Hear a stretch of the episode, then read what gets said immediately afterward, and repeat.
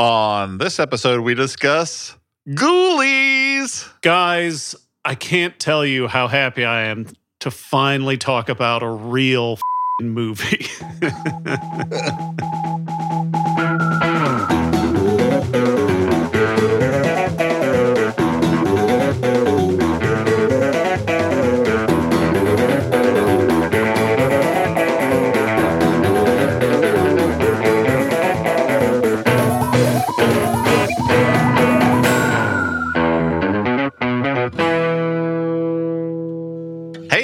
welcome to the Flophouse. I'm Dan McCoy. hey, I'm Stuart Wellington. I'm Elliot Kalin, and again, as with many of our recent episodes, I cannot wait to tell you later in the show about our upcoming live-ish and live shows tonight. If you're listening to this episode the day it's released, we're having an episode of Flop TV. I'll tell you more about that later. And October 19th, we're doing two shows in Los Angeles at the Vidiots Theater. I'll tell you more about that later in the show too. But if you don't want to wait for me, go to theflophouse.simpletix.com to get your tickets for tonight's Flop TV show or go to vidiotsfoundation.org to get your tickets for the live shows on Thursday, October 19th. But Dan, we'll talk about more of that later. What's going on today?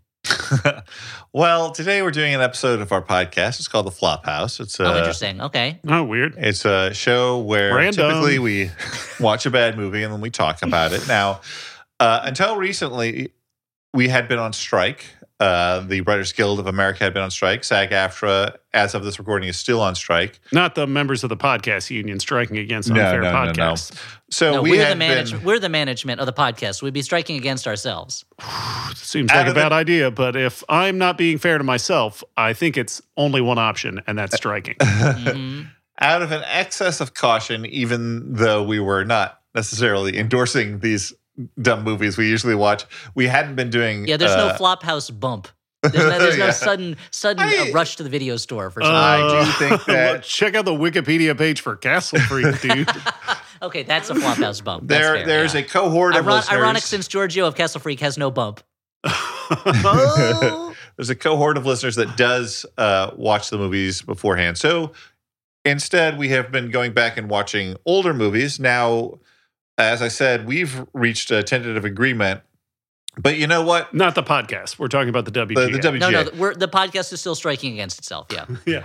But you know what? The uh, the lure of an '80s flashback Shocktober when we watch horror movies was a little too tasty to pass up, even if we don't have uh, another reason to do it other than our own enjoyment right now. So we're we're doing that. Uh, we are reaching back into the '80s. Um, a lot of people's favorite decade for horror movies, specifically Mhm. uh, for various reasons. I mean, some of them for people of our age, just nostalgia. But there are there are more more legitimate arguments to be made. I think. Um, but there are also some movies f- from the '80s, horror movies that were not as beloved, perhaps. Uh, I would say okay. probably most of them when it gets down to it.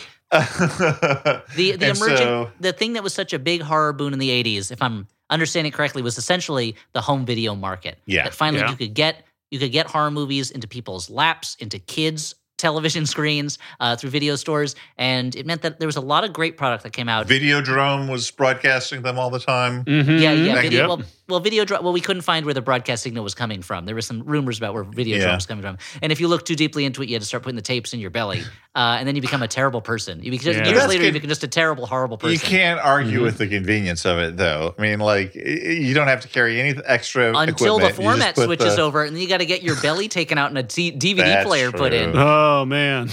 It's and At least unless, it's not laser discs. Those things are huge, and now that's that's a big belly. Yeah, it is. And so, uh, yeah, but a lot of the stuff that was coming out was also crap in the in the eighties horror. But Right. there's a lot of good stuff. Right. Which Yeah. one? Which kind will we have watched today? You'll find out. Dan, tell us more. Yeah, we chose to watch Ghoulies, a film that, despite I feel it's something you say at a press conference before an apology or to a judge. We chose to watch Ghoulies. Well, yeah, we we fall upon the mercy of the court. Yeah, but it like, was it was eighty minutes our- long.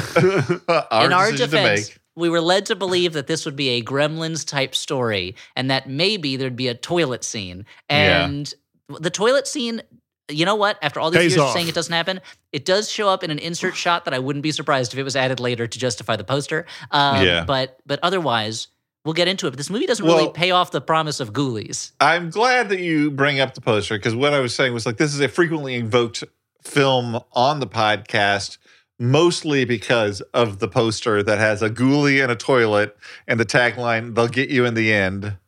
Um, you know, great advertising. So it it raises a question: Are we going to see a ghoulie bite somebody on the ass? Yes, and here's And we're going to find out if that question's answered by the film. And here's the weirdest thing about it to me is the ghoulie in the poster is like dressed like a little kid.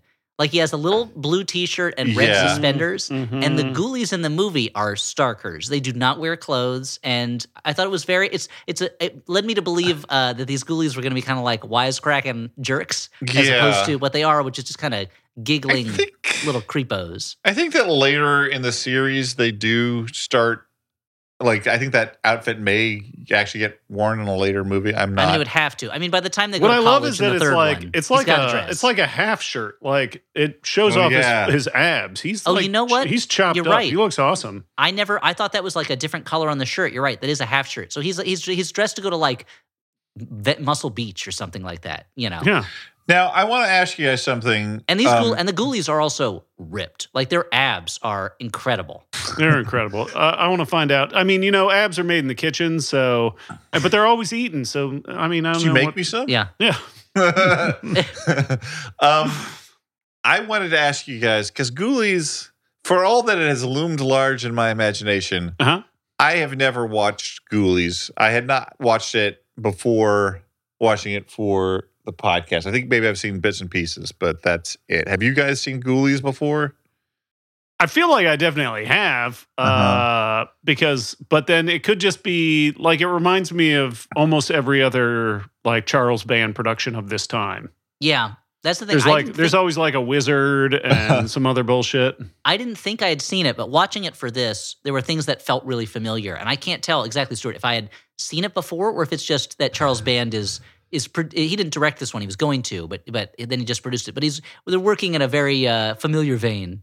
For He directed, however, Ghoulies 2, which immediately upon, uh, you know, providing a somewhat tepid Ghoulies review on Letterboxd, I had people assuring me that Ghoulies 2 was the superior film. Well, I think so. My that should- understanding is that we'll get into the plot of this. Is that Ghoulies, the first one, is not really very much about the Ghoulies, and that for Ghoulies two, people were like, "Uh, we want to see some Ghoulies doing yeah, stuff." let's have Yeah. Ghoulies in these Ghoulies movies. And- I don't So want to Ghoulie- see 40 year old college students uh, trying to get laid. That's Ghoulies 3. Ghoulies go Oh, to college. Ghoulies 2 is the one where it has almost the same poster, but there's two Ghoulies popping out of the toilet, one out of the uh, one out of the bowl and one out of the tank, and says they'll get you in the end. Dot dot dot again.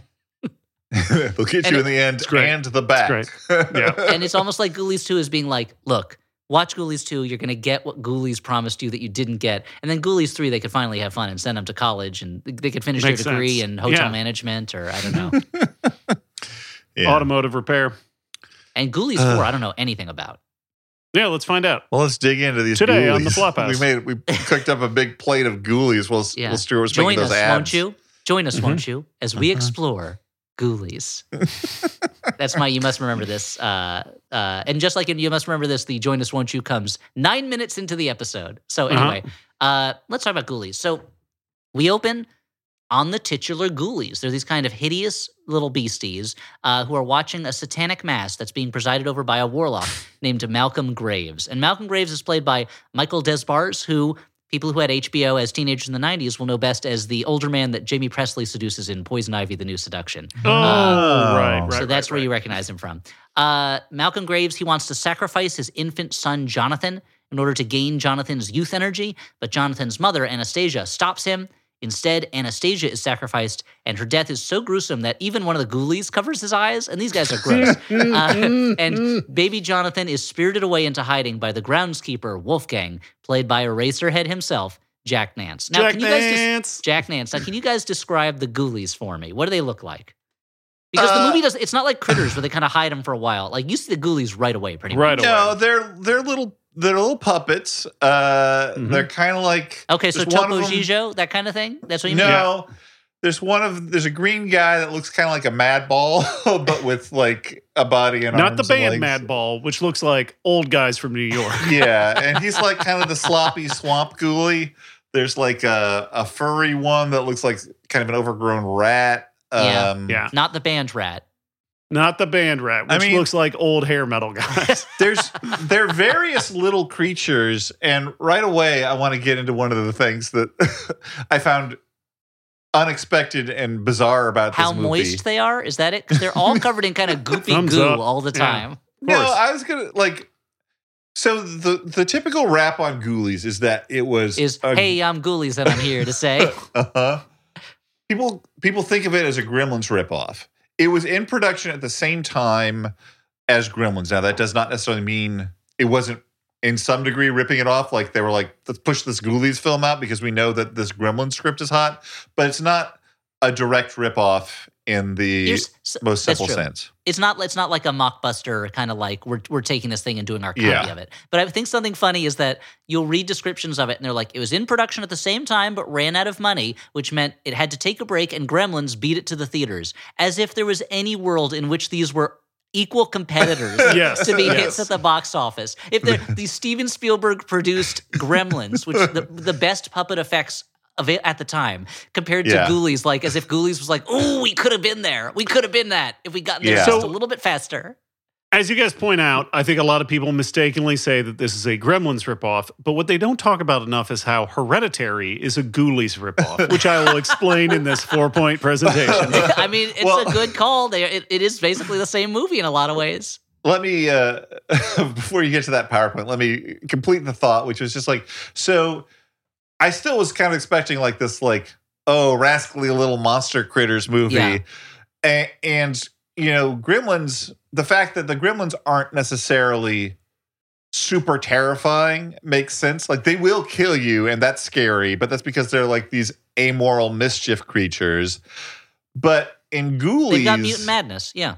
Mhm. in Ghoulies, you have Mhm. these little like critters running around. Not the critters; those are Yeah, Krites, that's of course. very different. but Yeah. um, and they are sort of the the result of these occult rituals. Like these wizards can. You know, control these ghoulies, which are maybe, I don't know, demonic forces, who knows? But it is much less impressive to me as like, I'm a master of sorcery, and because of that, I control these ghoulies.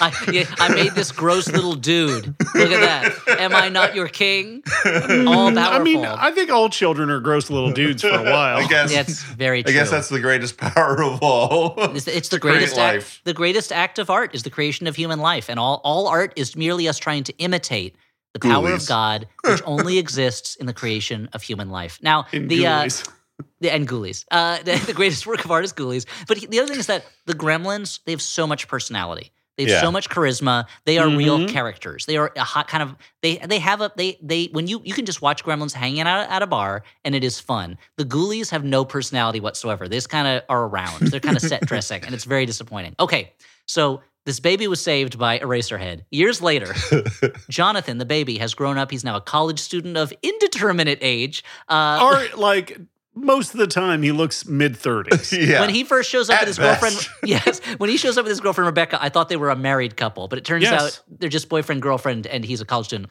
And he has inherited this large estate from his father. In reality, it is Los Angeles' historic Wattles Mansion. Many things have been shot there. Okay. One, one of the one of the few surviving big mansions from the pre-Hollywood days in uh, in Hollywood. well, They this is one of the fu- funny things to me. Like this presumably American mansion also has this like medieval catacomb beneath it where you r- raise ghoulies. That's The only- Hollywood. The only thing about that is that it's very unlikely that there's that huge a basement in California, an earthquake prone place. But you could say it was from the time when people were really copying old European styles. Sure. You know, Hearst was literally dismantling old castles and bring them to hit to be to San Simeon. And I guess if you're into like raising ghoulies, look, if you're you- into raise a ghoulie, I mean, it's possible that Jonathan's dad just had that basement put in because he could put some Yeah. ghoulies in it. Ghoul, Yeah. Raising ghoulies is not a thing you do on ground level or the second floor. Imagine how much. Imagine how much less impressive a magic uh, ritual is if it's happening in the attic or on the second floor as opposed to a, a basement. Come on. I don't know. Is it a creepy attic? Is it one of those ones with No, like the big of- round window? Is it one of those ones no, where the geometry Chris- doesn't make sense and there's Yeah. a So witch it's a regular up there? attic. You have to stoop a little bit. It's full of old Christmas lights. That's the attic it's happening Oh, in. that's Yeah. Yeah. And there's It's the like a attic- wasp nest. It's the attic Chevy Chase goes to in Christmas vacation in uh, Christmas vacation where he just Sure. gets stuck up there. Yeah, uh, you need somebody down below to make sure that the trap door doesn't fly up and and stick get stuck. So anyway, They explore this large estate he's just inherited. They find a grave on the premises that has a pentagram on it, but the dirt's too high to read the name. And later, Jonathan also finds his dad's black magic supplies in the basement. They're just lying around. They have not been put away, they're just in boxes lying around like a basement. Mhm. So Jonathan and Rebecca, they do what any young college people would do upon encountering getting a mansion. They throw a party, and their collection of weird friends show up. Okay, let me see if I can remember all of them because they're. I don't even know if all of them get names on screen. But there's there's Dick, who is girl crazy and thinks he's God's gift to women. There's a Mhm. socially awkward young man named Mark, who everyone calls Toad And Dick- Boy. Dick kind of looks like Big Ed from Twin Peaks, right? I could see that. Yeah, he's got a little bit of a rockabilly aesthetic and that kind of thing. Uh, there's two burnouts whose names I don't remember, and there's Donna, played by young Mariska Hargitay in her film debut, I believe.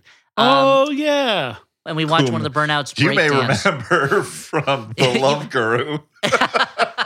they just meant. Oh, does she actually appear in it? I don't remember. I know that she says her name they a just lot. use the. It's just such a dumb joke. It's such a that that's how he that's how his greeting is like Mariska Hargitay, that kind of stuff. Um, Yeah. What a terrible movie. So one of the burnouts breakdances for a while, and then Jonathan should suggest they conjure a spirit just as a lark. They go down the basement, they do this ritual. Nothing seems to happen. So everybody walks away disappointed, and Jonathan doesn't do the spirit dismissing spell. As soon as they're all gone, what appears on the floor? We got a ghoulie. A ghoulie, we got one. A real big problem with a real bad logo goes. I will cleaning say up that the town. thi- this movie is like 80 minutes long, and it takes about 30 minutes to get to the point that Elliot just said. Like, yes, I, I, I cut out a lot of the party. it is uh, a movie that has its charms, but it is pretty dull whenever there's not a ghoulie on screen. There's a part where Mhm. once the ghoulie, it, once the ritual doesn't work out quite as I wanted, they go, "Oh, where's Robin? This other character, Robin. Where's she? Let's go look for her." That doesn't pay off in any way. Who cares? it's, it's just a way to get them out of the room, I guess. That they've noticed Yeah. Robin has gone somewhere else. The next day, uh, Jonathan tells Rebecca that he is leaving school to focus on repairing the house. on, But- on ghoulie based business. this is the I'm real breeding rules these of the future. cobblers goo- ghoulies to make to make shoes. and she and she reacts the same way he would if he said he's dropping out of school to get into crypto. She's like, uh, I don't know if that's a great idea, but uh, he Yeah. also gets obsessed with those magic artifacts. He draws ritual markings on the floor, and he makes a talisman necklace for Rebecca. That's kind of like a safety thing. I think he had one as a baby. I don't remember. All this magic is having a terrible effect on him. He looks old. He looks less healthy. Yeah, Uh, it's the magic. yeah. He doesn't go outside at all, too. And uh, he conjures some more ghoulies and he tells them to obey him and not let anyone else see them. Uh, so, and this le- eventually, this is going to lead to when he's just kicking back in his study, reading books while ghoulies are just kind of hanging over his shoulder, drooling and grumbling. Yeah. And it's like, this is what the power has given you. Is you just, Just- have these gross things hanging on your shoulders while you just kick, were just hanging out. Yeah, this is what I was thinking. Because, like, what would you guys do if you had, you know, a few ghoulies at your disposal? Because it's I not would like ask them to get, leave. They don't seem to do much. They can't get anything off like a high shelf, for instance, or you know, what are other things ghoulies can't? They couldn't drive you anywhere. They couldn't reach the pedals. They're- Maybe the like a couple of them stacked on top of I'd each have other. them. Uh, I'd have them uh, go on to World of Warcraft and uh, do some XP mining for me. Just level up my I mean, character. I feel like most of your time with the ghoulies will be spent cleaning up after the ghoulies. Like there's Yeah. they're more trouble. than- The fact that he later uses ritual to get better helpers is a, is a real yeah, yeah. indictment of the That- yeah. ghoulies. That's So, a uh, lot. So now, uh, now he's doing rituals in full warlock robes, holding a magic spear, a magic Uh-huh. trident of some kind, and He's he, praying to Paimon. What a hereditary thing! Yep, he is, and he gains the power to make it rain in the basement. Again, I don't see what the benefit of this is. Now you have a wet ba- water in your basement is literally something you don't want. It's a thing that people go out of their way to avoid. As so a small business owner, water in your basement is a nightmare. you don't want that. But he's he has the power to make it happen in his own house. Rebecca walks in on him, and it is hilarious. It's like she's walked in on him masturbating to pictures of someone he used to date. He's she is he upset, understandably upset. He is embarrassed and cannot explain it. And he promises, "Okay, I'm going to cut it out with the magic. No more magic. I promise. I promise, Next- baby, no more magic. I pro- baby, baby, I'm cured. I'm, I'll go to therapy for it. No more magic." Cut to the next scene, and he is lighting a magic candle next to their bed. Mhm. This is Jonathan. It is you haven't even been able to go one That's scene without magic. He and No. Rebecca start making love as a ghoulie pops up to, to watch. Yeah. Which to me would be a major turnoff. Even if they're working for me, I don't want them in the room when I'm having sex. How do you guys feel about it? I know you're a little kinkier than me. I'm a little Uh, vanilla. What do you yeah, I mean, I like an audience. Is it a? Yeah, it would have to be a. maybe a handsomer ghoulie that for what sure for me. So you're so you're you're uh, you're you're you're uh, look shaming with the ghoulie, but just the fact that he's just sitting. I don't. I'm just Okay. talking about my Yeah, I mean, let's go over to- let's go to- Why are you? Let's go to B, bdsm.org and fill out the quiz and see Yeah, so what it let's says go, about Let's go to uh, ghouliewatchme.com, voyeurism. Yeah. g- adult ghoulie finder. Now, Yeah. the uh, here's the thing about it though. I can understand the, the thrill of being watched, but being watched by someone who is giggling the entire time seems off-putting to me. yeah, yeah. That's it's the ghoulie equivalent of like Statler and Waldorf criticizing you. Now that's something. To be honest, to, to be having I sex can while use the Statler and. Waldorf are just are just criticizing me and making jokes. I, the only problem with it is that it, I would get too hard. I think it would be, t- be too excited. Yeah, yeah, yeah. Oh. that, that's your Patrick Bateman Yeah. in the mirror moment. When's he gonna come? I'm just asking when we can go. That kind of stuff. Shit. and you're just laughing too hard to continue with it. Uh, it would be it would be too close. The duet of pleasure would cancel each other out, like two Yeah. perfect waveforms meeting. Yeah. Yeah.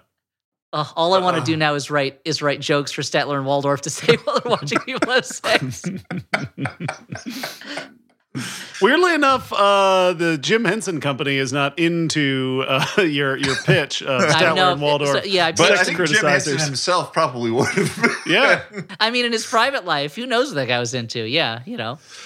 So uh, there's there's got to be there's got to be times when he when he had sex as Kermit. It had to be right. Oh my god! I mean, if I was on the receiving end, I I would request Kermit. Knowing that his one sort of vice in life was he was a philanderer, I'm sure yes, there's and he got to liked be he someone liked expensive cars. He would buy very who expensive was like, cars.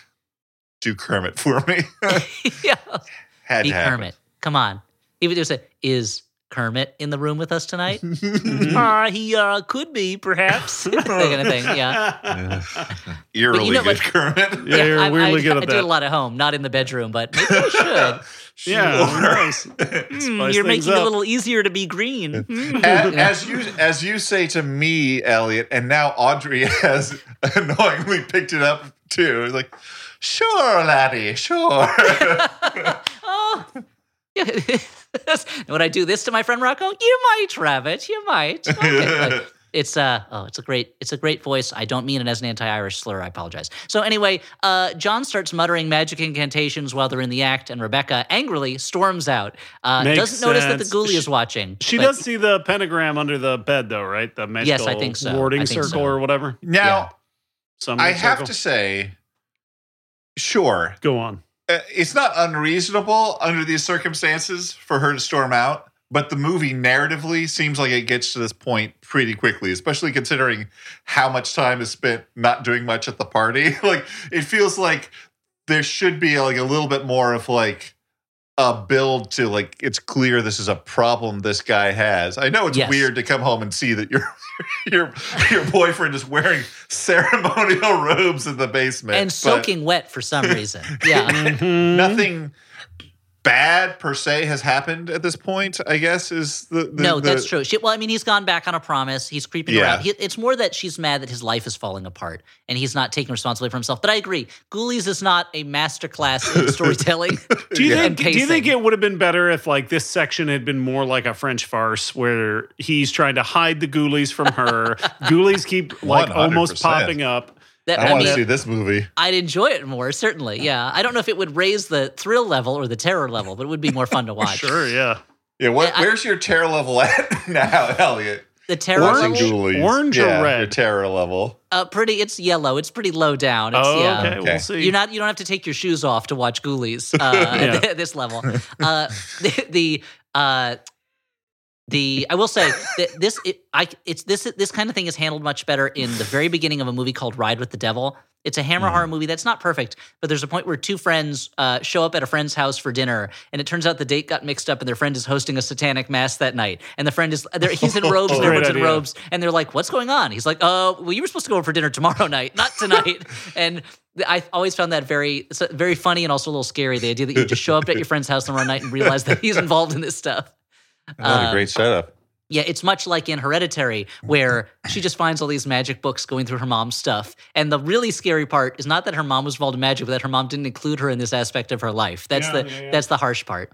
Uh, so now with Rebecca gone, Jonathan just throws himself into full time warlocking. His eyes start to glow. They start looking like his dad's eyes did in the first scene. And this is, Also, his Yeah. pupils, like one of them goes off to the side, and I honestly couldn't tell whether that was an intentional choice or just the contacts not settling correctly. Oh, That's a very good question. that. That's a very good question.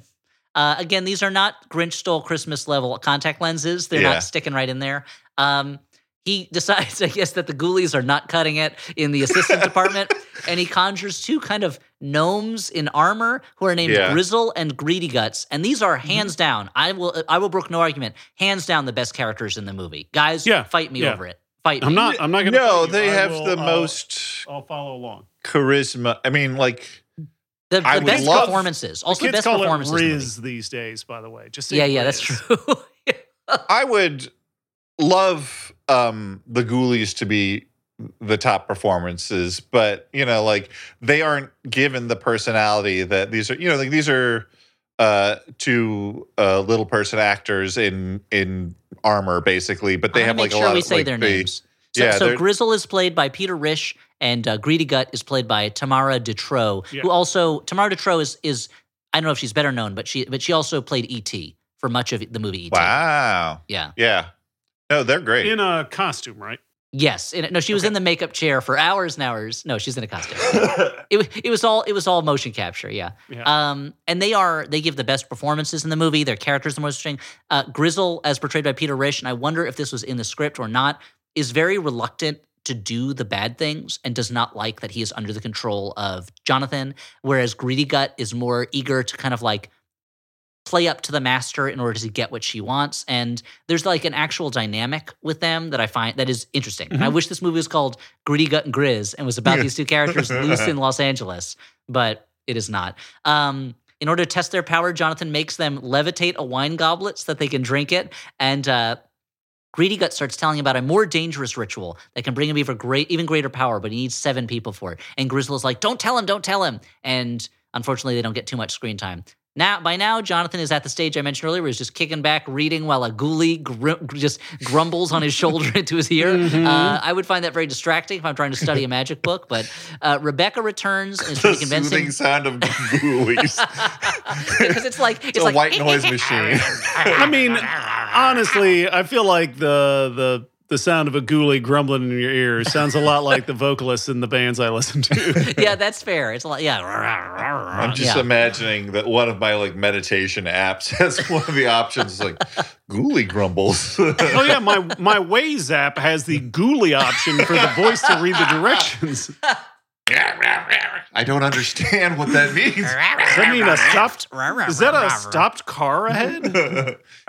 Houston Street. Uh, you can't even get the pronunciations right. Come on, Ghoulie AI. Come on. Yeah. Uh, so uh, Rebecca, she's try- she's like, "Can you please leave the house?" But the gnomes put a spell on her so that she'll obey Jonathan. She's in kind of a trance, and Wolfgang comes in. He VOs every now and then to tell you why he's not doing anything, and he's like, "Oh, I was powerless to do anything but watch the evil overtake Jonathan." I feel like it's the movie is in bad shape when you cannot afford much of Jack Nance's screen time. When Jack Nance is not a, they're really not making it worthwhile for Jack Nance to be on on screen very much. Yeah. Well, I mean, and this this voiceover was so confusing to me because the movie doesn't have it in general, and I guess it's just like the movie needs to remind you that Jack Nance's character is in the movie, so Well- that when he comes back later on, Yeah. like what? when he when he comes back zapping magic all over the place, you're not like, Yeah. why didn't he do this earlier? He's always like, oh, I just couldn't, I couldn't. Uh, Jonathan invites his friends to a dinner party where everyone's wearing sunglasses because he has to wear sunglasses to cover his glowing eyes, and they're all wearing their shades inside. They're wearing their sunglasses at night so they can so they can keep track of the visions and ghoulies. Ghoulies are popping up all over the table, but nobody seems to notice them. And the ghoulies are loud. Again, they're grumbling constantly. Yep. and They're no one seems to eating the food as well. Now, Just this- like that song, Ghoulies busting out all over. yeah, that's what the movie was, was based on. Um, the Jonathan he casts a spell, and this is I think the best part of the movie, aside from when Yes. Grizzle and and Greedy Gut are in it, where this he casts a spell that suddenly the table disappears, then he transports them, transports them to the basement, and they're all covered in white sheets, not like Klan uh, white sheets, but as it but like burial shrouds, and it's genuinely very creepy. It's very genuinely strange. The group, the ghoulies are loving this ritual. They are all over it. Yeah. And everybody starts yelling and yelling and yelling. And the warlock dad, Malcolm, his dead body pops out of the grave, now yelling, having been revived. And then suddenly they're all back at the dinner table. And I thought this whole sequence, this is the best cool. sequence Yeah, in the whole like movie. that. It's I liked it a genuinely lot. cool. Yeah. Yeah. Uh, and John and Rebecca are like, "Well, everybody, thanks for coming to our dinner. We are leaving to go to sleep, but you can all stay the night," which is a weird thing for the host to do uh, when dinner's not really over yet. To be like, mm, "I'm so tired, I got to get my sweepies in, so uh, you guys hang out be at the house." Uh, maybe it's the kind of thing that rich people do. I don't know. Yeah, yeah, I yeah. mean, if you got that many, yeah, if you're super room. rich, just write in and tell us if they do if you do shit like they do in Ghoulies. like um, Yeah. so the reason I want people to leave at the end of the night is that we live in an apartment, you know, and there's essentially four rooms here. And, yeah, it's what the uh, movie Four Rooms was based on. Your apartment. If you live in Uh-huh. a mansion, you know, like you're like, yeah, just Also Joe's whatever. apartment. I, there's probably people living here I don't know about, you know. I mean, that's there is Yeah. the, there's that scene in Citizen Kane where he's like, I believe some stragglers are still in the East Wing, you know, from the party that they had. Yeah. yeah, the so like if you had a huge mansion, you'd be like, yeah, fuck it, do whatever you want. Uh, go into my wine cellar, go hang out in You, my you three lunkheads, come polish this urn for me. I don't care. I have a mansion. yeah. I do like I'll just get a new urn. Now that you break whatever you want, I don't give a shit, Stooges. yeah. You can go hang out with this weird life size Klaus Kinski uh, clown doll that's in one room. It is a strangely uh, furnished and decorated house. It's decorated in creepy modern. Uh, but so, but I guess you can do that when you're rich. Uh, so Zombie Dad is walking the grounds. He start, he's just petting ghoulies when he runs into them, telling them he's their true master. He's returned. Yeah, the friends pair off and they get attacked in different ways and this takes a while it's it's i'm shortening it considerably uh mariska hargitay and uh is it mariska hargitay and toadboy who gets attacked or is it I it think so. Yeah. yeah yeah they get attacked in the garden by ghoulies uh, dick has paired off with another girl and he leaves and he encounters this is the strangest one of these he encounters malcolm graves the dead warlock but malcolm graves has taken the form of a sexy lady who Uh-huh. dick is and who's like kiss me and he's like well i've never met you before but I, i'm i'm so i'm so love happy that when i wander through a mansion and a creepy lady tells me to kiss her i just do honestly, it honestly, honestly, I get it.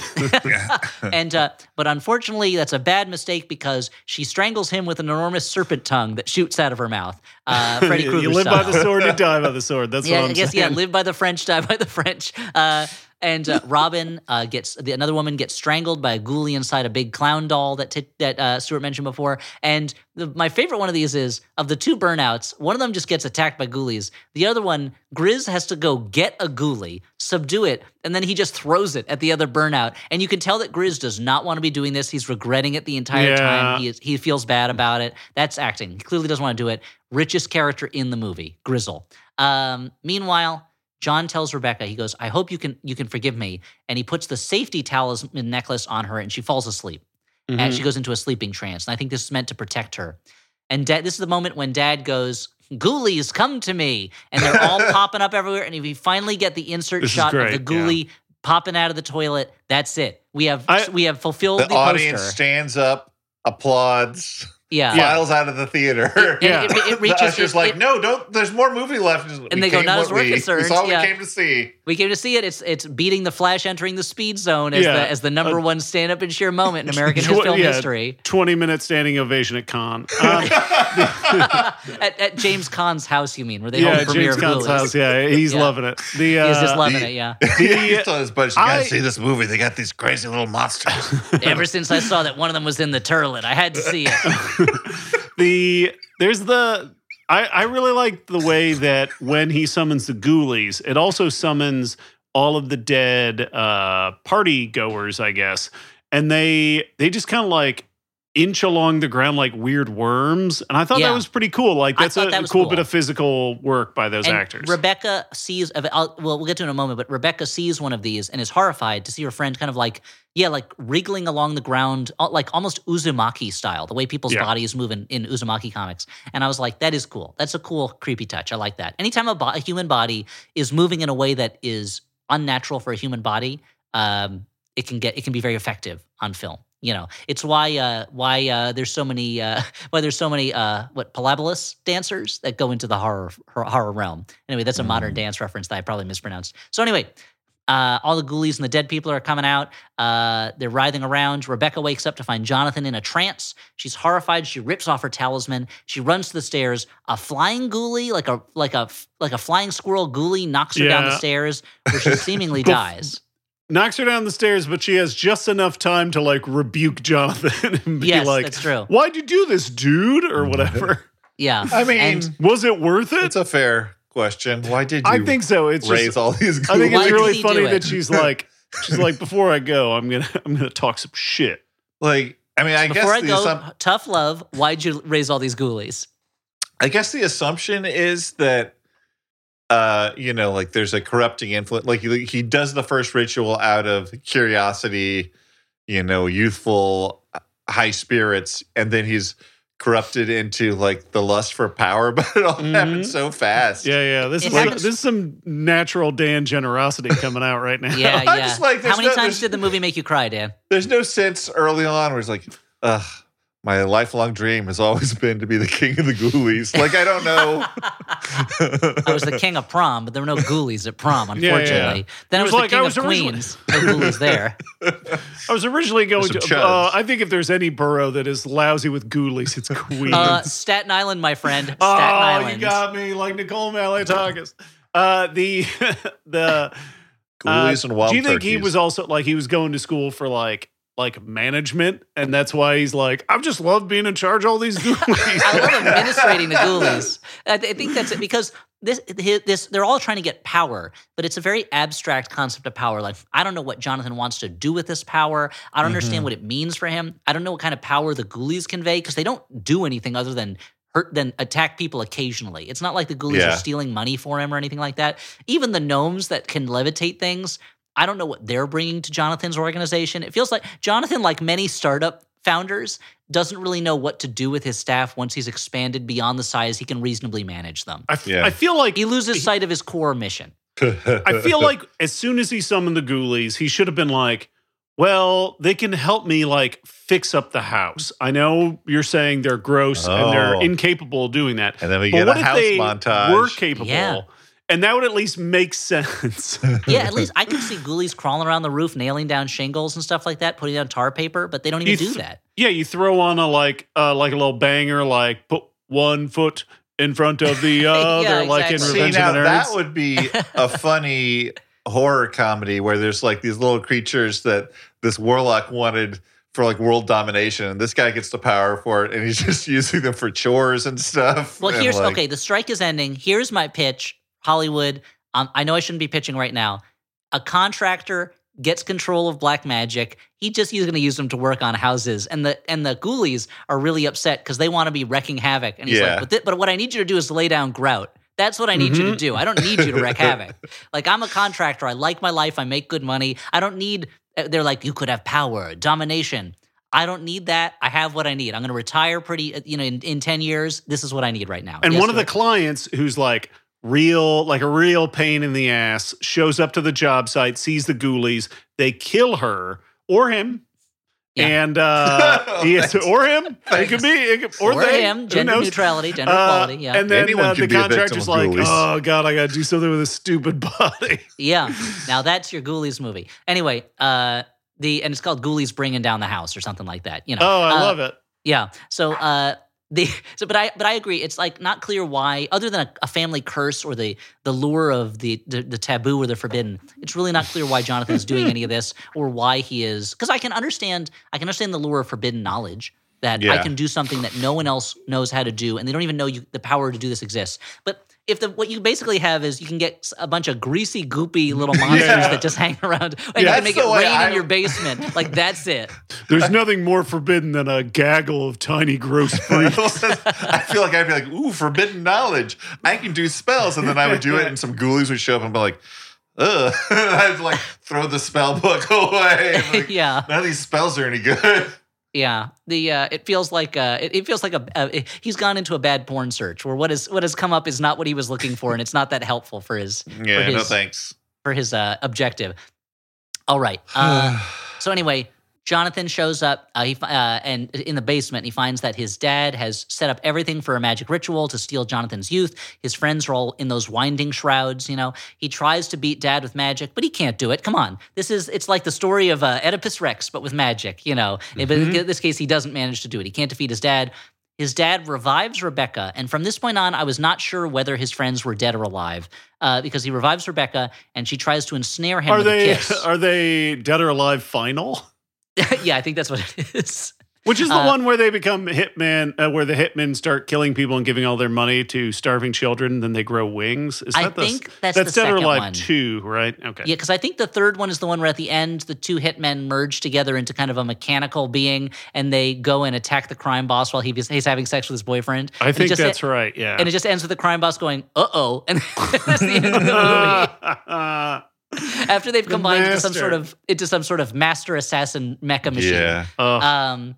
Anyway, what a what a interesting film series. Uh. So uh, they, they fight, but uh. it- oh, so he- so so Rebecca's like, "Kiss me, Jonathan," and the gnomes say, "No, it's a trap. It's a trap." And there's a moment where Jonathan is like, "Grizzel, Greedy Gut, who are you working for?" And uh, but then they show they're loyal to him. Uh. The uh. The dad is attacking Jonathan, and he's about to kiss him and steal the life out of him when Wolfgang throws a magic spear through his back. It's that it's that trident. Wolfgang is back, and at this point, Wolfgang Chekhov's reveals Jack Nance. Chekhov's Jack Nance is fired, and he reveals he is chock full of magic. He can teleport. He's zapping lightning bolts all over the place. It's like, why didn't you do any of this before? that's in it. That's in Jack Nance's contract. You put him in a movie, he's zapping his lighting I, bolts. I, I want to say like this might be my favorite part of the movie where Jack Nance and the bad guy fight and it's essentially just them like grappling with each other like not that much really just like they're basically have their hands around each other's necks in the classic we're both strangling each other uh stance and animated eye zaps come out Yeah. from each Yeah. of them back and forth Yeah, and uh, they they have this magic battle. It wakes up Rebecca. It's shaking the house, bringing down the house, much like in that Ghoulies contractor one. And Yeah. uh, the both warlocks vaporize. They both disappear. And Jonathan wakes up his dead friends and is like, "We got to get out of here, everybody!" And they flee the house, which does not crumble. They don't have the special effects budget for that. But they all get in their cars. They drive away, leaving Grizz, Grizzel and Greedigut just to wave goodbye to them. I guess they're stuck in the house. Yeah. And uh, then as they drive away, uh, Rebecca's like, "Oh, is it all over?" And Jonathan goes, "Yeah, it's all over." But then the ghoulies pop up in their back seat, and their their burnout friend goes, "Oh!" and freeze frame on this goofiest of facial expressions. credits, ghoulies and that's Ghoulies. The mo- Ghoulies, the movie where the Ghoulies were more like incidental set dressing than actual Mhm. But plot I mean- mechanics. I feel like most movies would be improved by a little bit of ghoulie set dressing. Oh, sure, sure, all of them. Spotlight. You throw some ghoulies in there. yeah. The favorite, throw a little, throw a few ghoulies in the background. Mhm. where are the ghoulies If yeah, if Movies Yorgos should have Lanthimos had ghoulies. access to ghoulies, you know he'd use them. Someone's complaining at the box office. American movies used to have ghoulies in them. Mhm. I go to everything that's rated G, hoping it's rated G for ghoulies, and it never is. There wasn't a single ghoulie in Elemental. okay, well let's uh, give our. Uh, I, oh yeah, we've got special Shocktober categories. Yeah, what are the categories? Oh, right, I forgot about this these. was this movie Yeah. totally scarifying, Uh huh. totally snorifying, Mm, okay. or frighteningly funny? And I'll start off. Uh, before I get Oh, to my thanks for, judgment, thanks for jumping on that grenade, Dan, of getting to talk first to give your opinion first. No, f- before I get to my judgment, uh, two quick things. I want to shout out my friend Ashley, number one Ghoulies fan, who uh, happened to have her birthday on the same day that I was watching Ghoulies for the first time. And number two, uh, I have a I have a fondness for this movie because our cat Panda, when we first Now, this is a lo- cat named Panda. It's not a there's cat, panda named hybrid. Panda. Yeah. Man, what I wouldn't give for a cat panda hybrid. oh, so cute. Uh, we- this was a panda named partly that because it was our pandemic cat who visited us as a kitten in our former apartment's backyard, and uh, She we was dropped lured- off by the cat, the cat train, the Panda Express. Mm-hmm. It was ado- this adorable small kitten. We lured him inside uh, initially with the intent to. Eat. Uh, him. to people under the stairs. to And, neuter and return maybe but who are we kidding? We're keeping that cat. Uh and but we lured the cat in and we couldn't find it for a long time and we were trying to keep it separated from archie so no diseases. We had we had shut it in the bathroom and there was it, the cat was not there. Like there's no place for the cat to go. There's no place at all. And then we realized that there's like a little skirt underneath the toilet. The cat was lurking beneath the toilet in such a way that we could only see if we put a mirror back to the wall. Wow. And for the first like week we had the cat, it was just hide back under the toilet. And so uh, early on, Panda's nickname was Ghoulie because it was a toilet cat. Um, and I just needed to to tell the tale so that generations to come will understand how a cat can hide under a toilet sometimes. like anyway, a ghoulie. Did so? Did Mhm. so? Did Panda get you in the end? Uh, my heart. Yeah.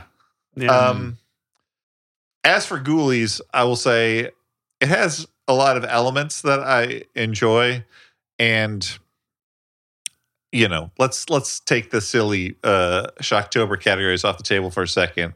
I kind of like why? this Why even put them on the table in the first place, Dan? because I enjoy the way they make you frantic.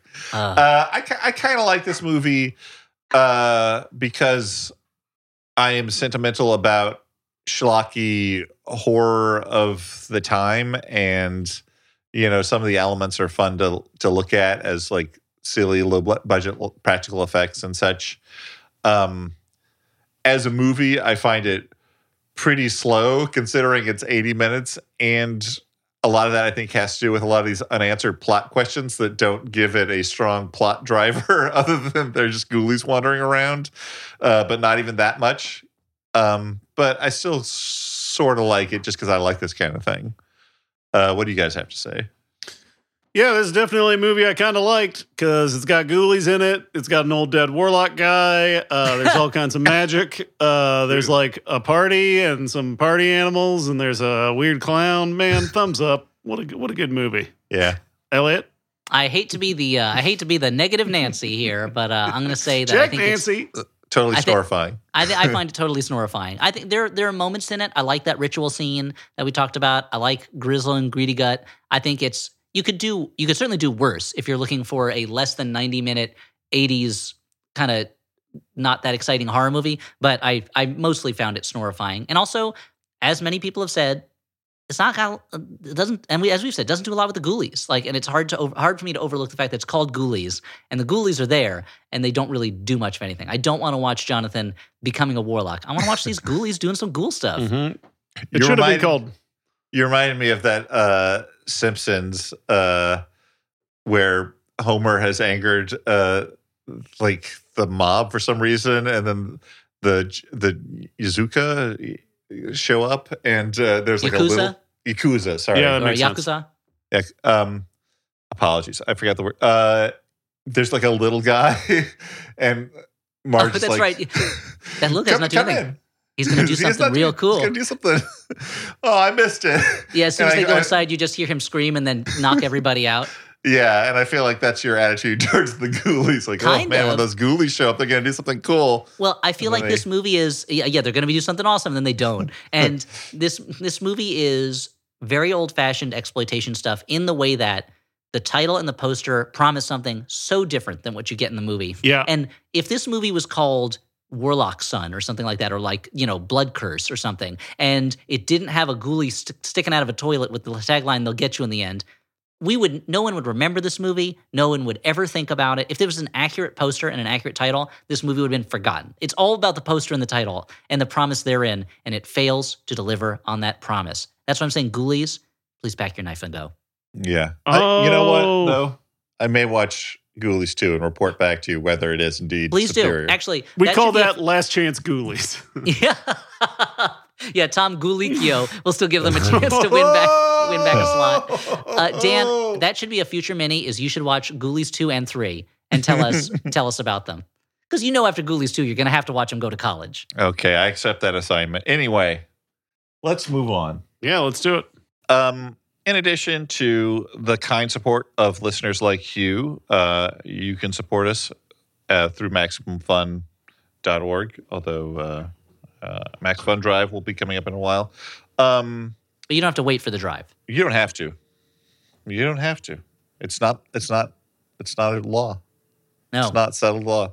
Uh, we also have sponsors. Sorry, that's what I was getting to. Sponsors like Squarespace, the all in one platform for building your brand and growing your business online. Stand out with a beautiful website, engage with your audience, and sell anything your products, content you create, and even your time. Everyone's got to have a home on the web if they are a brand, if they're uh, looking for work, perhaps, if they sell stuff themselves. Squarespace is a great way you can uh, put your ideas and, uh, and and such onto the web. You can gain powerful insights into who is visiting your site and how they're interacting with your content with our in-depth website analytics tools. That'll give you page views, traffic sources, time on site, what's most read on your site, geography of your audience, stuff like that to help you tailor your content to their needs. Uh, with Fluid Engine, a next generation website design system from Squarespace, you can start with a best in class website template and customize every design detail with a reimagined drag and drop technology for desktop or mobile.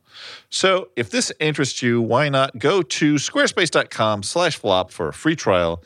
And when you are ready to launch, use offer code FLOP to save 10% off your first purchase of a website or domain.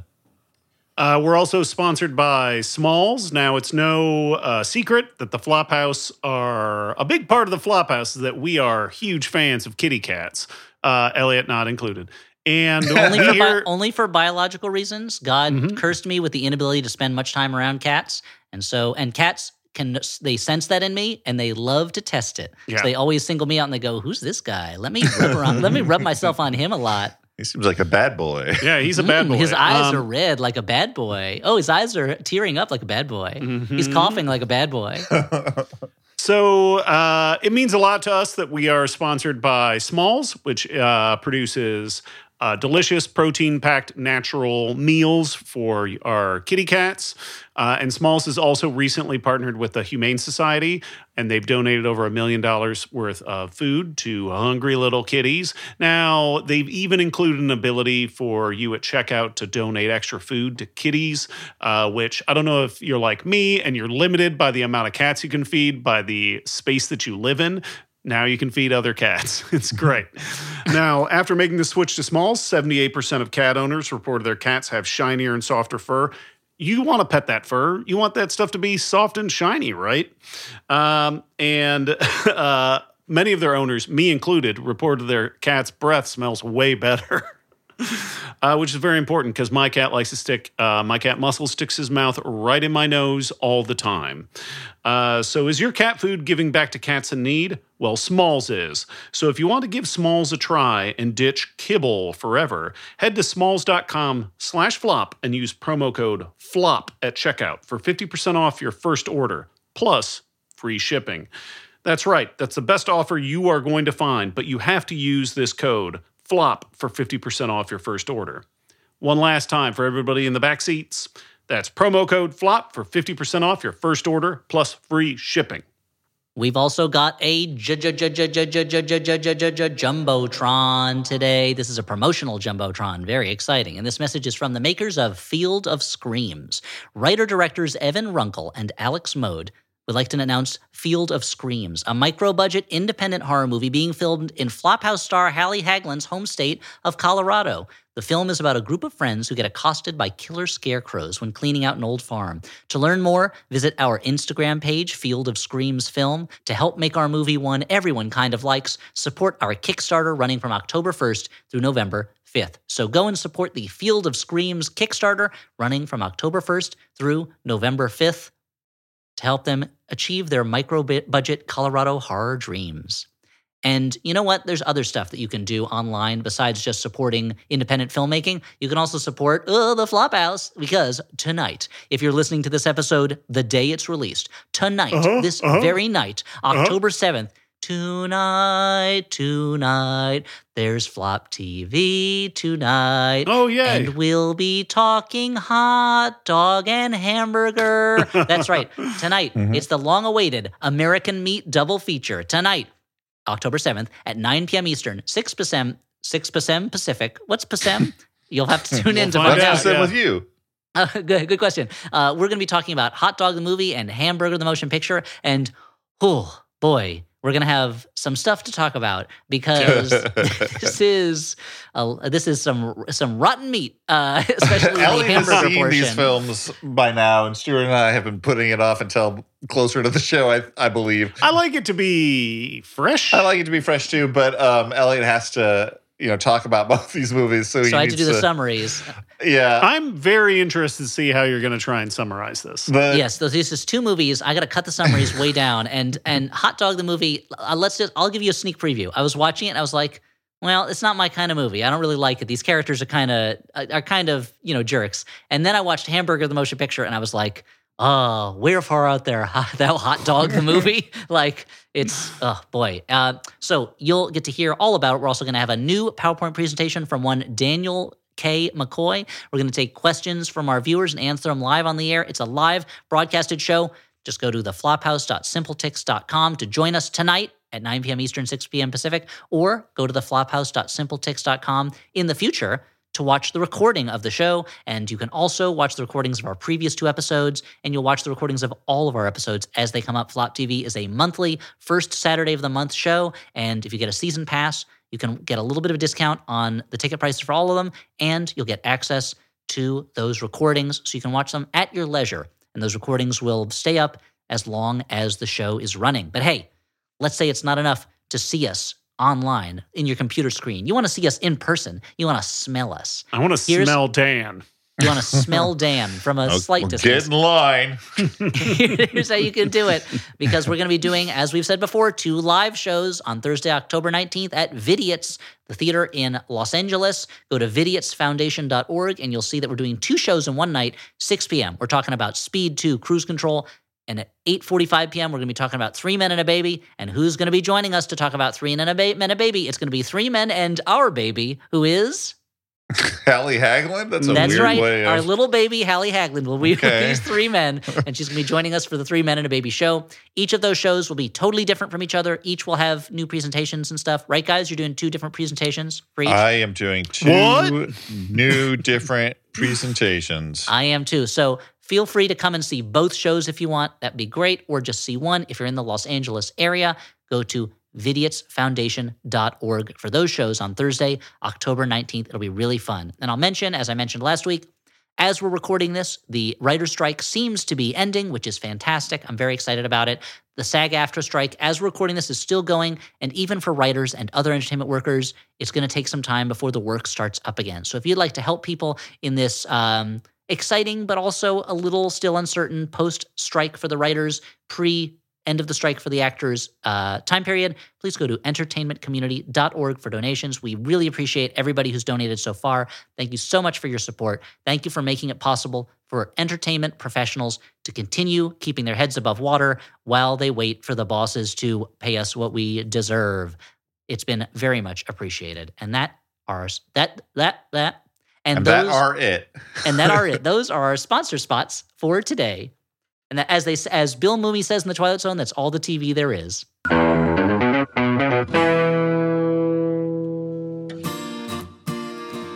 The human mind can be tricky. Your mental health can be complex. Your emotional life can be complicated. So it helps to talk about it. I'm John Moe. Join me each week on my show, Depresh Mode with John Moe. It's in depth conversations about mental health with writers, musicians, comedians, doctors, and experts. Folks like Noah Kahan, Sasheer Zamata, and Surgeon General Vivek Murthy. We talk about depression, anxiety, trauma, imposter syndrome, and perfectionism. We have the kind of conversations that a lot of folks are hesitant to have themselves. Listen, and you won't feel as alone, and you'll have some laughs too. Depresh Mode from Maximum Fun at MaximumFun.org or wherever you get your podcasts.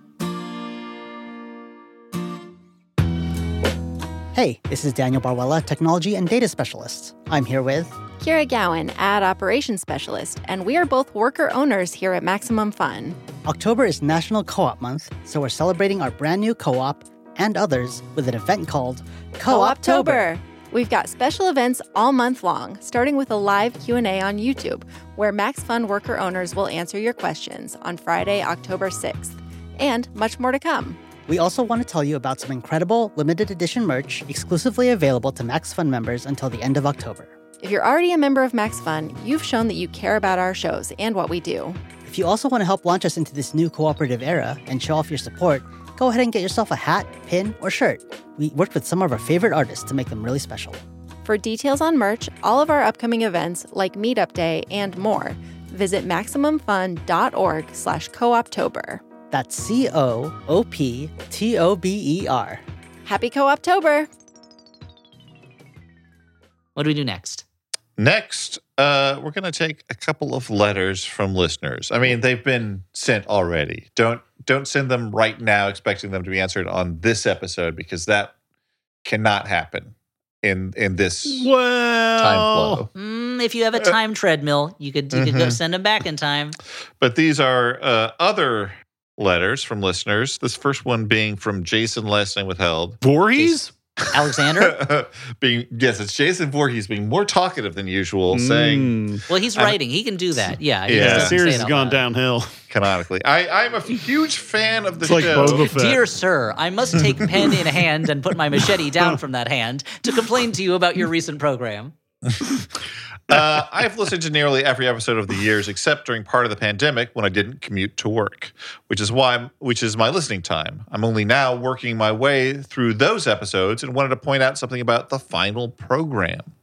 When Jerry Cornelius is about to transform, Listeners may remember the final program was our episode with Joel Hodgson and Matt McGinnis. Uh-huh. Thanks, Smile and Stan. The final program, when Jerry Cornelius is about to transform and says a Humphrey Bogart quote, is it possibly a veiled reference to the creature from British folklore, the boggart, which is often described as a bestial human? This is just one of those things that I guess we'll never know, but have to say, huh, about. Which brings me to a question. Are there movies for which suddenly, years or even decades later, you learned a cultural or other reference that suddenly makes a scene in the movie make more sense? Stay strong. Best wishes, Jason. I had a hard time with this because I I know that this has definitely happened to me, but Yeah. it's it's more of a case of like I know that something I knew that something was a reference. I'm like, well, eventually I'll know what this reference is. Like when I saw Spaceballs for the first time, I had not seen Alien. I was too young to see Alien when I first saw Spaceballs, but I was like, oh, okay, uh, this chest bursting thing. This is a reference to Alien. I I'm aware generally that this is a reference. Uh, and I feel like a lot of things like that happen with The Simpsons, where I'm like, uh, this is referencing something, but I, I don't know what yet. Well, that's I was going to say it happens a lot with TV show jokes. Like, and my example of that was it was only this year that I watched the Simpsons Mr. Plow episode and was like, oh, this scene is a reference to Sorcerer. That's what this scene is. Because certainly Right. when the episode first aired and I was a kid, I had not seen Sorcerer, and like you, like you, I saw Alien after Spaceballs, but I kind of knew about that scene, so I got the joke. But as a kid watching Simpsons, I didn't know thing one about Sorcerer. I didn't know it existed. So Yeah. there was just this scene that was that I didn't quite understand why they were doing it. You know. Yeah, they're, they're like in Homer at the bat. There's the scene where he hits the home run and it breaks the lights and it's the natural, a movie which I still haven't seen, but now Yeah. I'm aware like, oh, that's why it's not particularly And- funny right Yeah, And you've there. seen and enough Academy Award like highlight reels to know the natural shit. Yeah. What's weird is that Dan didn't see The Natural, but he's seen every episode of Supernatural. yeah. Doesn't the thing have like 16 seasons or something? Yeah. It's a hugely Andy's successful a- show. People love it. Yeah. Yeah. Uh, well, I feel like there was an episode of this, not of a reference that makes a scene make sense, but that imbues it with more meaning from a recent episode we did when we talked about the net and how there's that opening scene where the guy commits suicide in a park and how that's very much playing off of the then relatively recent suicide of Vince Foster and how as a kid I didn't really know that, but I, but now I look at it and I go, oh, I see. Adult audiences would have probably picked that up, but uh, I know that um, uh, for various reasons, no one is allowed to acknowledge the existence of Woody Allen. But the first thing that came to mind thinking about this was a joke in the movie Sleeper, where they talk about how there was a nuclear war that was caused, and they say when a man named Albert Shanker got a hold of a nuclear warhead. And for years, I was like, don't get it, don't know what that means, don't understand it. Like, I don't know what that joke is. I don't know if that's a real person or not. It doesn't make sense to me. And it wasn't until many years later when I read a book about uh, when John Lindsay was mayor of New York that there was a whole section about Albert Shanker, who was the volatile leader of the Uni- United Federation of Teachers Union. And so it's like this is a joke that seems painstakingly designed to be understood only by people who were involved in 1960s New York public education controversies. so it's like it's a joke that even at the time was probably not understood by a lot of people, but certainly by now there's there's almost no way of getting that joke, you know, Amazing. unless you've researched New York controversies of the time, you know. Yeah, this is a tough one. Like I, I feel like there's uh, got to be a million examples, and as I like work my way back through older movies, I see more and more examples of this sort of thing. But I just, nothing's nothing's Yeah. sticking to my brain right now. There are definitely movies, and I, again, I can't think of any at the moment, but there are definitely movies where I saw something, not realizing it was a reference, eh, but liked it, but then saw the original many years later and was like, oh, okay. Like I didn't realize Yeah. they were ripping something off or or uh, or doing an homage or whatever. Uh, well, this is from Joe, last name withheld. Versus the Joe- volcano. yep. Yeah, Joe V Volcano. that legal. There's a movie. There's a that- movie I watched for the first battle. time this year. I've been trying to fill in watching movies that I was too young to see when they came out, Yeah. I was aware of them being out. And I watched Joe versus the Volcano, and I'm like, this movie is does not really understand itself. I was ve- I was I was very confused by it. So It has its proponents, uh, but I've always found it like a little inexplicable. like it's like it's the whimsy doesn't land in a way that makes sense to me. But well, I think because it has no jokes in it. It's a whimsical movie that has no funny parts in it. yeah, It's like, and it's it's so bleak, and it's hard to, but it's hard to buy Tom Hanks as a guy who's like on the edge of not not buy not accepting life anymore. You know. So Yeah. anyway, but uh, but anyway, so Joe V Volcano, I apologize. You wrote us a letter. Thank you for listening. I shouldn't badmouth you. Yeah. Yeah. Uh, Joe VV writes Hearing Dan announce this episode brought back a flood of memories. This is in response to the um, Legend of the Titanic Oh, uh, episode. As I had seen some clips of this movie in my misspent youth, I couldn't wait to hear the floppers react to this piece of ill advised cinema, but something was off. Why didn't the scene with the rapping safety dog get a mention? Did they miss it somehow? Was I getting Mandela affected? As it turns out, I was thinking of the other Italian animated children's film retelling the sinking of the Titanic with anthropomorphic mice, Titanic, colon, the legend goes on. oh, My mistake. I'm pleased to report that our shared reality is stable, and I was just confused, although it is weird they made two of them. And there's a link to the rapping dog, and there's an alternate English release where the dog raps, it's party time over and over. But Joe says Very Mr. Worldwide energy. he refuses to acknowledge it. Um, not only that, there's a there's a sequel to the Legend of Titanic, which is under a whole another. That's a whole nother movie, as far as I'm able to Yes, tell. it's called it, that, and that one. Uh, I, I briefly scrubbed through it on Tubi Uh-huh. because it came up right after I watched Legend of Titanic. That's what it recommended to me. And they go looking for the wreck of the Titanic, and they find mer people, and there's a whole storyline of underwater mer people, and they learn how to breathe underwater. I feel like we might have to watch it at some point. There's like a, a, a battle between flying fish and things like that. So I think That sounds pretty good, actually. we might have to do it. Yeah. It's a weird cottage industry of of yeah mice movies. Okay, yeah.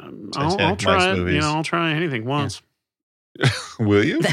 Yeah, why not? I don't know. Up to and including murder. Um. So those were the letters. Uh. Let's move on. yeah. so are we gonna watch that other Titanic movie too, or no? Let's do them all. Let's Okay. Let's We'll do do Titanic- all of the Titanic Mice on the. Titanic theme month. Yeah. Uh. Mice Titanic. Yeah, that's gonna just be the new podcast. Is us watching Titanic movies. So look for that, everyone. Mhm. Uh. They hey, said the podcast was unsinkable. let's recommend s- some movies that um, we actually liked uh, that might be a better use of your time. Um, I was maybe going to go older just because the SAG AFTRA strikes are still ongoing, but I was looking at movies I've seen lately, and it's been a real dry spell in terms of me enjoying stuff. But I did like uh, the new film that got sort of dumped to Hulu, the No One Will Save You, starring Kaitlyn Dever, It's fucking great. uh, essentially wordless. Um, like just there's no no dialogue. So it's like a, a. Jacques Tati type thing, like a lot of little misunderstandings, and, yeah, and well, kinda- Kinda. like quirky Uh, business with props.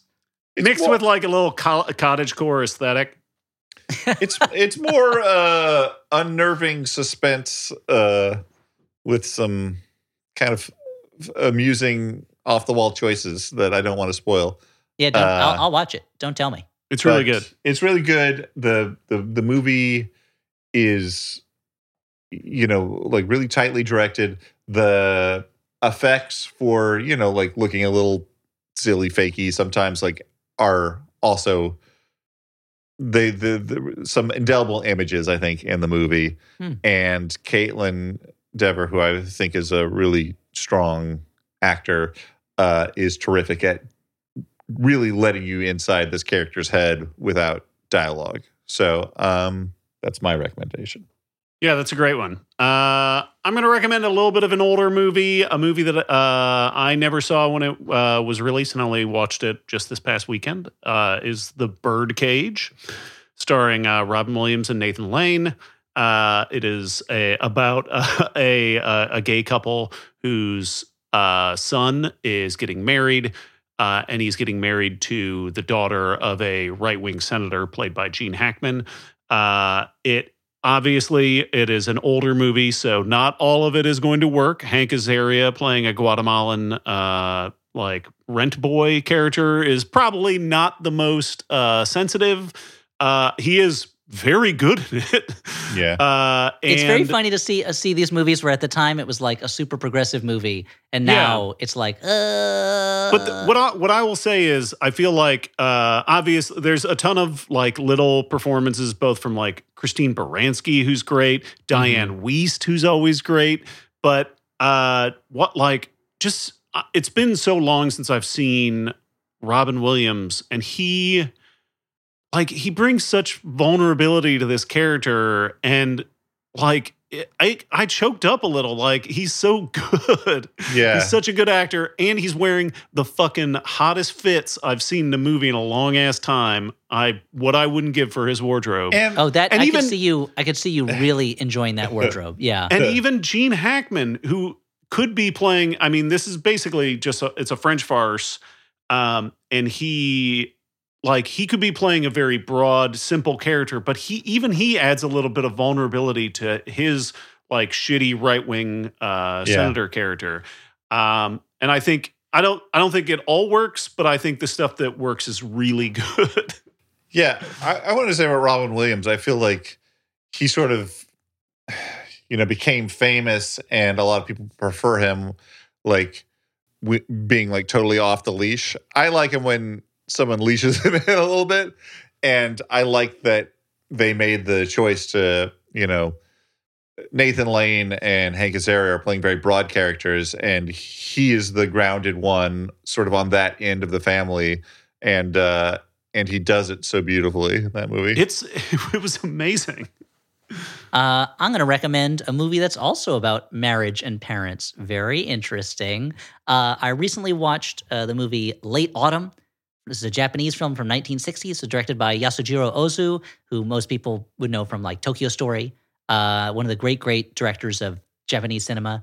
And uh, Late Autumn is a story that is sometimes funny and sometimes serious, and the stakes in it feel very small, but the way the characters are drawn and kind of the generosity of spirit applied to all of them, kind of like what Stuart's talking about, uh, I found very beautiful. And by the end of it, I just found it to be just a, a emotionally beautiful movie and a very like a very sweet movie, but a very powerful movie. And so the story is that uh, there's a, uh widowed woman and her daughter. Her daughter is now 24, and the the male these three male friends who were friendly with the husband slash father who, who died before the movie started they decided it's time for this daughter to get married she's so pretty she's such a nice girl it's time for her to, to get married and they start trying to set her up with with uh, young men they know and at a certain point they decide well we're going to have to get the mother to get married too. And they are just kind of three meddling guys uh, but they're not villainous about it even though they're insensitive about it. And the as it goes on you get a deeper kind of understanding of the relationship between the mother and the daughter and how much they the daughter does not want to get married because she feels like that will leave her mother alone when she moves out to to live with her husband and how much she thinks she is supporting the mother and how much the mother feels like she is supporting the daughter and it's all very like uh, there's no scenes where characters kind of like have a big yelling fight or something like that. You know, characters kind of get understand things that they didn't understand before, but it's all it's in the Ozu style of very uh, subdued for the most part. But I thought very beautiful, and uh, the, it's got this color color cinematography that's really gorgeous and very sweet, and just one of these movies where when I finished watching it, I was like, oh, like I've gotten like a big dose of like human emotions and like human of humanity, and it felt very um, inspiring and uh, and fulfilling that way. So that's late autumn. There's there is one of those things, those moments when like we watch a bunch of movies for the Flophouse, and then you'll watch a movie that actually uh, makes you connect with humanity, and you're like, "Oh, what happened? Well, I, and I'm is that sure is that the sky?" Yeah, I bet you that Ghoulies and Hot Dog and Hamburger have only suffered by the fact that I watched Late Autumn right before because it was like I know what this art form is capable of. Like it's yeah, it's capable of like making me feel like I'm a part of this human family that we're all that we all share the same basic emotions and we can sh- connect over that. And then I had to watch this garbage, you know. yeah, yeah. Um, well, But that's also that's also the magic of film. Film That's- can be a statement about human life and family connections and what we owe to our neighbors and our friends. It can also be a movie about a bunch of morons skiing for like 90 minutes straight. and that's what the Flophouse is about too. hmm Um, Like, would I want to see Charles Band's drive my car? Probably. but your expectations would be different. same, it, it- and it, would be the, it's entirely the same movie, but at the end the ghoulies pop up in the back seat. Yeah. Oh my god, it would be so good. Uh, that's as good a note as any to end the show.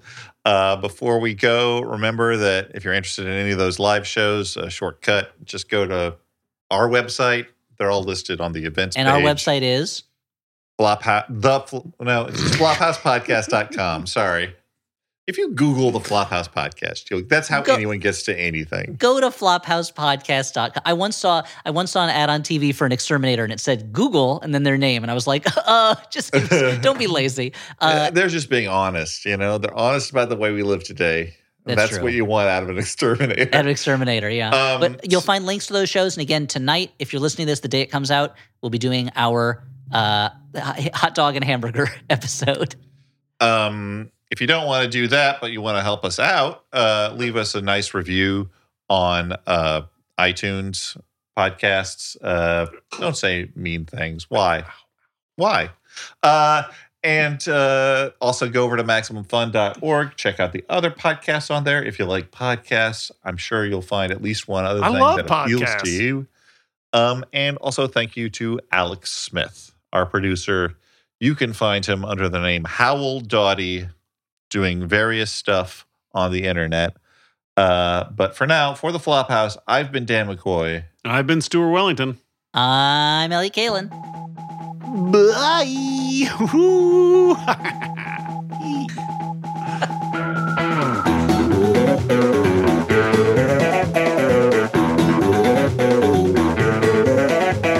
I'm recording. okay, so we didn't I'm record me saying fat natties, right? No. We've been talking about Natty Ice. And No, Yeah. maybe people think you were talking about Neeps and Tatties, so it's Mhm. okay. Maximum Fun A worker owned network of artist owned shows. supported Directly by you.